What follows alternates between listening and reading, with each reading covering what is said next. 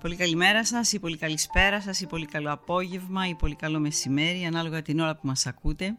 Είναι η εκπομπή κάτω από το κιόσκι σε podcast εκδοχή. Στο μικρόφωνο είναι Ανά Τσούμα. Απόψε θα σας διαβάσω ένα απόσπασμα από το βιβλίο της Ζηράνας Ζατέλη «Περσινή αραβωνιαστικιά».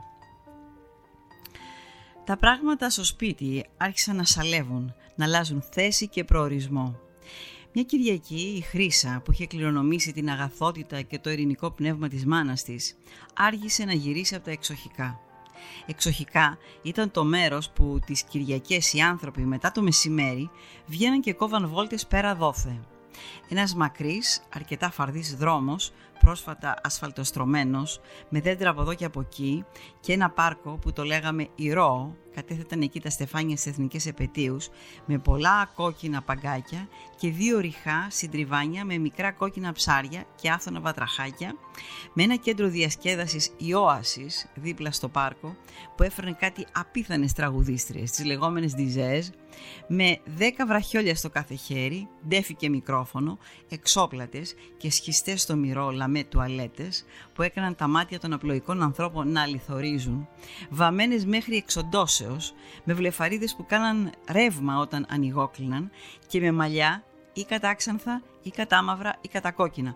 Καμιά δεν πέρασε με καστανό μαλλί και καμιά δεν είχε όνομα κοινής Αγίας οι άνθρωποι νέοι ως επιτοπλίστων, αλλά και κάποιοι κοτσονάτοι ηλικιωμένοι με τα καβουράκια και τα μπαστούνάκια τους, βγαίναν τις Κυριακές και κάναν βόλτες ως πέρα, όπου άρχιζαν τα χωράφια και ξαναγύριζαν και ξαναπήγαιναν και ξαναγύριζαν και ξαναπήγαιναν μέχρι να ανοιχτώσει. Γι' αυτό το μέρος εκείνο, εκτός από εξοχικά, έφερε και το όνομα «Η Βόλτα», που σήμαινε ότι δεν λέγαμε θα πάμε για βόλτα, αλλά θα πάμε στη βόλτα ή τέλος πάντων στα εξοχικά. Είχε μια δικιά του ιστορία αυτό το Κυριακάτικο πηγενέλα ή στη λαϊκότερη έκφραση σούρτα φέρτα. Βάδιζαν αργά-αργά οι άνθρωποι, καμιά βιασύνη να φτάσουν κάπου, σέρνοντας τα πόδια τους με ευχαρίστηση στην άσφαλτο, σαν να ήταν αμμουδιά. Μιλώντας, γελώντας, χειρονομώντας άνετα και παραστατικά, χαζεύοντας τους άλλους που έρχονταν στον ίδιο αργό ρυθμό από την απέναντι μεριά, τα μάτια όλων μπεγλέριζαν κυριολεκτικά, μασουλώντας απαραίτητο σπόρια ή φιστίκια. Και έτσι οι πάγκοι με τις γκαζόζες και τις λεμονάδες που στείνονταν ειδικά για την περίπτωση στη μια μεριά του δρόμου, κάναν χρυσές δουλειές, ξεδιψώντας και δροσίζοντας τα αλμυρισμένα στόματα. Οι παντρεμένοι βγαίνουν με τις γυναίκες τους βέβαια, οι αραβωνιασμένοι με τις αραβωνιαστικές τους και συνήθως αυτοί κατέφθαναν και σεριάνιζαν κατά παρέες με άλλους παντρεμένους και αραβωνιασμένους, έτσι που συχνά τέτοιες παρέες έπιαναν όλο το φάρδος του δρόμου και καμιά φορά σε δυο σειρές μπρος και πίσω, αναγκαζόμενοι κάθε τόσο, χωρίς δυσαρέσκεια όμως, να χωρίζουν για λίγο, προκειμένου να κάνουν τόπο στους άλλους διερχόμενους, με τους οποίους αντάλλαζαν κάποια φιλοφρόνηση ή κάποιο ανάλαφρο υπονοούμενο. Η σύζυγος ή η μνηστή στις κουβέντες των αντρών όφιλε να χαμογελάει ή να γελάει αγγελικά, άσχετο αν άκουγε ή όχι τι λεγόταν και να σφίγγει τον μπράτσο του δικού της σε ένδειξη απόλυτης αφοσίωσης και χαράς. Θα έλεγε κανείς πως στη Βόλτα όλα τα ζευγάρια έπλεαν σε πελάγι ευτυχίας, εκτός από περιπτώσεις όπου πρωτοφορεμένες κομψές γόβες υπέβαλαν κάποια πόδια γυναικών σε κρυφά μαρτύρια και το χαμόγελο ήταν βεβαιασμένο και μηχανικό.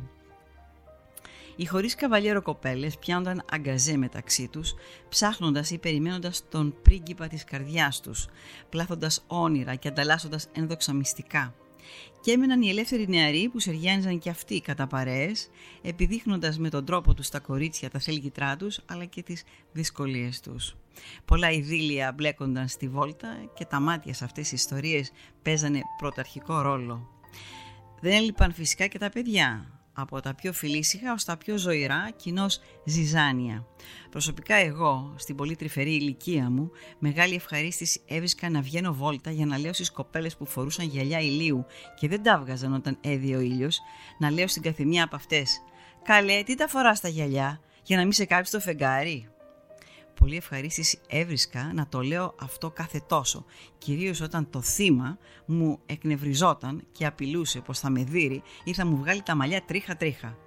Τώρα βρίσκω μάλλον κρύο εκείνο το παιδιάστικο αστείο μου, κυρίως στο να επαναλαμβάνω τόσο συχνά κάθε Κυριακή απόγευμα το ίδιο και το ίδιο.